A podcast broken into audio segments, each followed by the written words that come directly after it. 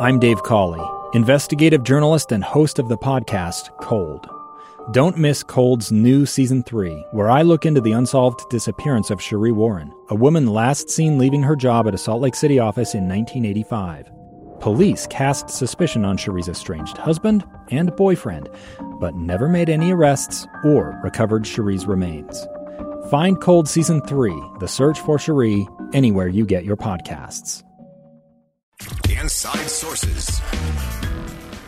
Welcome back, everyone, to Inside Sources here on KSL News Radio. I am Boyd Matheson, opinion editor at the Deseret News, and great to be joined now by our friend and colleague Doug Wilks, editor of the Deseret News, or King of News Guy, as we like to call him upstairs. He doesn't like that, but we call him that anyway because uh, he is the man of the news.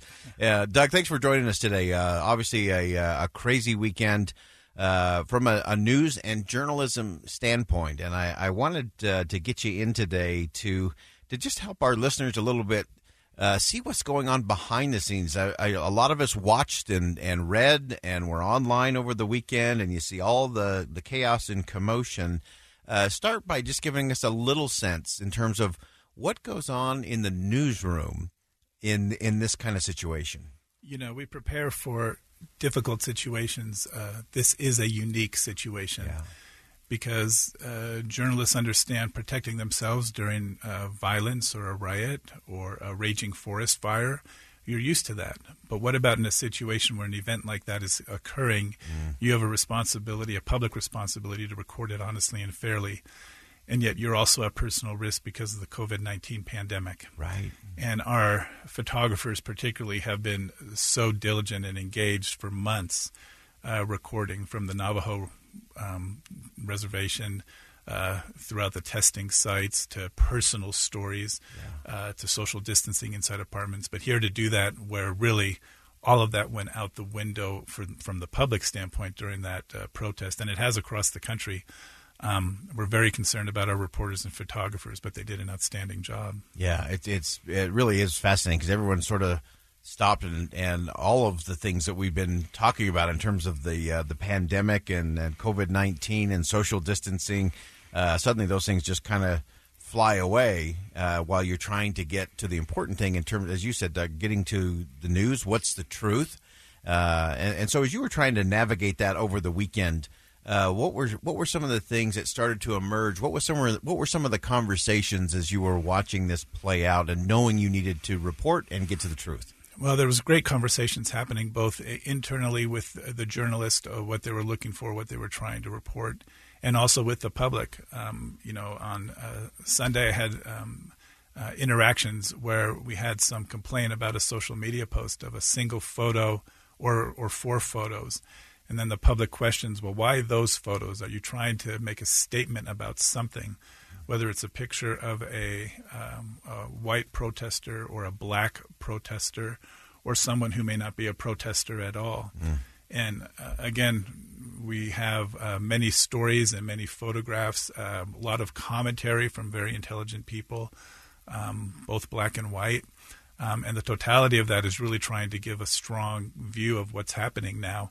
Um, but some people might engage with one photo and one article, and it's important for us to understand that, to listen to that, and see if we can do a better job. Because we don't we don't have an agenda other than uh, to help lift the community, build the community, and provide the information so people can have the important conversations and make changes where they need to be. Yeah, I think that's so fascinating because the uh, one of the things that I noticed over the weekend and even today, uh, a lot of people are you know really harsh on this issue or that. Some might criticize a photo, might criticize you know someone's commentary or reporting, uh, and then there's there's also this very human element uh, that we all have. Uh, we, we, talk about, uh, you know, what lens are we looking at it through? Uh, and so some will say, well, the national media is looking through this lens and, you know, they're making money and they're about division and so on. Local is a little different, so people are looking at that. Uh, and the question that I've kept coming back to is we all have a lens that we look through. And I think, particularly coming to these kinds of issues, I think we all have to ask is my lens dirty, cracked, broken, or blocked? Uh, and, and, you get to see how that plays out and how people uh, navigate that individually, how our leaders do it, uh, how our government does it. Uh, any other observations there? Well, I, I love that because we each do have a lens. And uh, in my conversations, and I had a lot of conversations uh, with the public this weekend um, from both friends, acquaintances, and others. And they tend to start in a different place, right, yeah. from their lens. Like, you know, well, historically this has happened, or other countries have it worse than our country, right. or, you know, but if you if you really do it that way, you're not listening. Yeah. I mean, the basic issue is is there racism in America? And the answer is yes. Yeah. Okay. What's my responsibility now to help correct that? Yeah. And what does that look like? So rather than list reasons why something might not make sense to you, take a step back and go, what do I need to learn? What do I need to do? And and one of our goals, particularly on the opinion section, which you you head up, is can we provide enough context and commentary to let you uh, lift yourself? Yeah, absolutely. Great, great insight, Doug. Appreciate that. I want to shift gears a little bit now. Uh, with all of this as a background, uh, we are in the, the midst of political season. 29 days until the uh, primary, a lot of contested races. Uh, you sit on the debate commission uh, today, starting in uh, half hour. debate season will officially kick off. so, with COVID 19, we thought that would sort of be the background and the dominating force in the debates. Uh, now we have a whole new set of things to navigate. Uh, what are you anticipating from the debate commission in the debates, particularly as we look at the governor's race? Well, you're right. Uh, the fourth district debate happens at noon, the first district at 3 o'clock, and the governor's race at 6 o'clock. Um, I think the whole issue is going to center on leadership.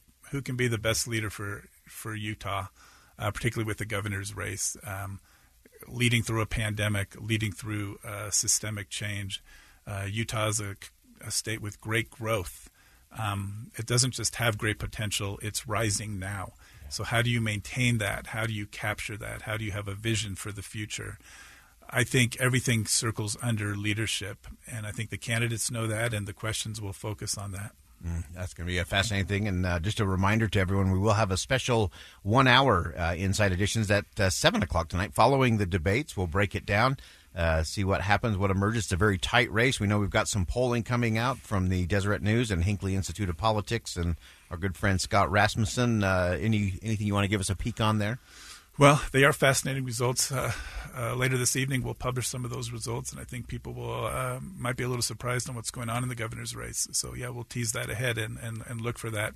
And we have polling on all the races this week, which will uh, reveal and allow people to help frame the race a little bit. Yeah, very good. Uh, just about a minute left, Doug, and I just wanted to give you one uh, last word uh, you are the journalist journalist in in my view. No one asks a better question. No one's a better editor. Yeah, you're too uh, flattering to me, Boyd. Just...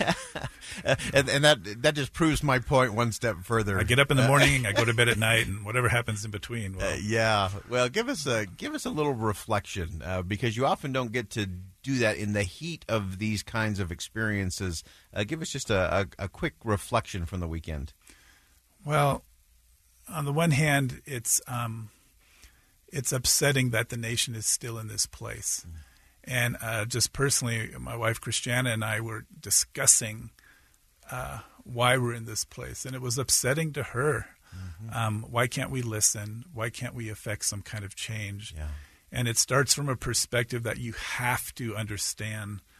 Uh, it's almost a religious perspective. Yeah. If you can agree that you're all sort of children of God, and, and yeah. I believe that. If you start with that place, then you can treat each other as a brother and sister. Now, that's not a very journalism answer, but it's the starting place. Yeah. Caring about others, showing empathy. So if we can increase our empathy, we can increase our performance. Yeah, fantastic. Doug Wilks, editor of the Deseret News. Thanks for joining us on Inside Sources Thanks, today. We're going to go ahead and step aside. When we come back, some folks you wouldn't expect who became part of the solution Stay with us on KSL News Radio. A stranger with a gun came upon two teens taking pictures under a rising full moon. But violence is only the beginning of this story. Sometimes I thought, there are no miracles. Yeah, there are, and this is a big one.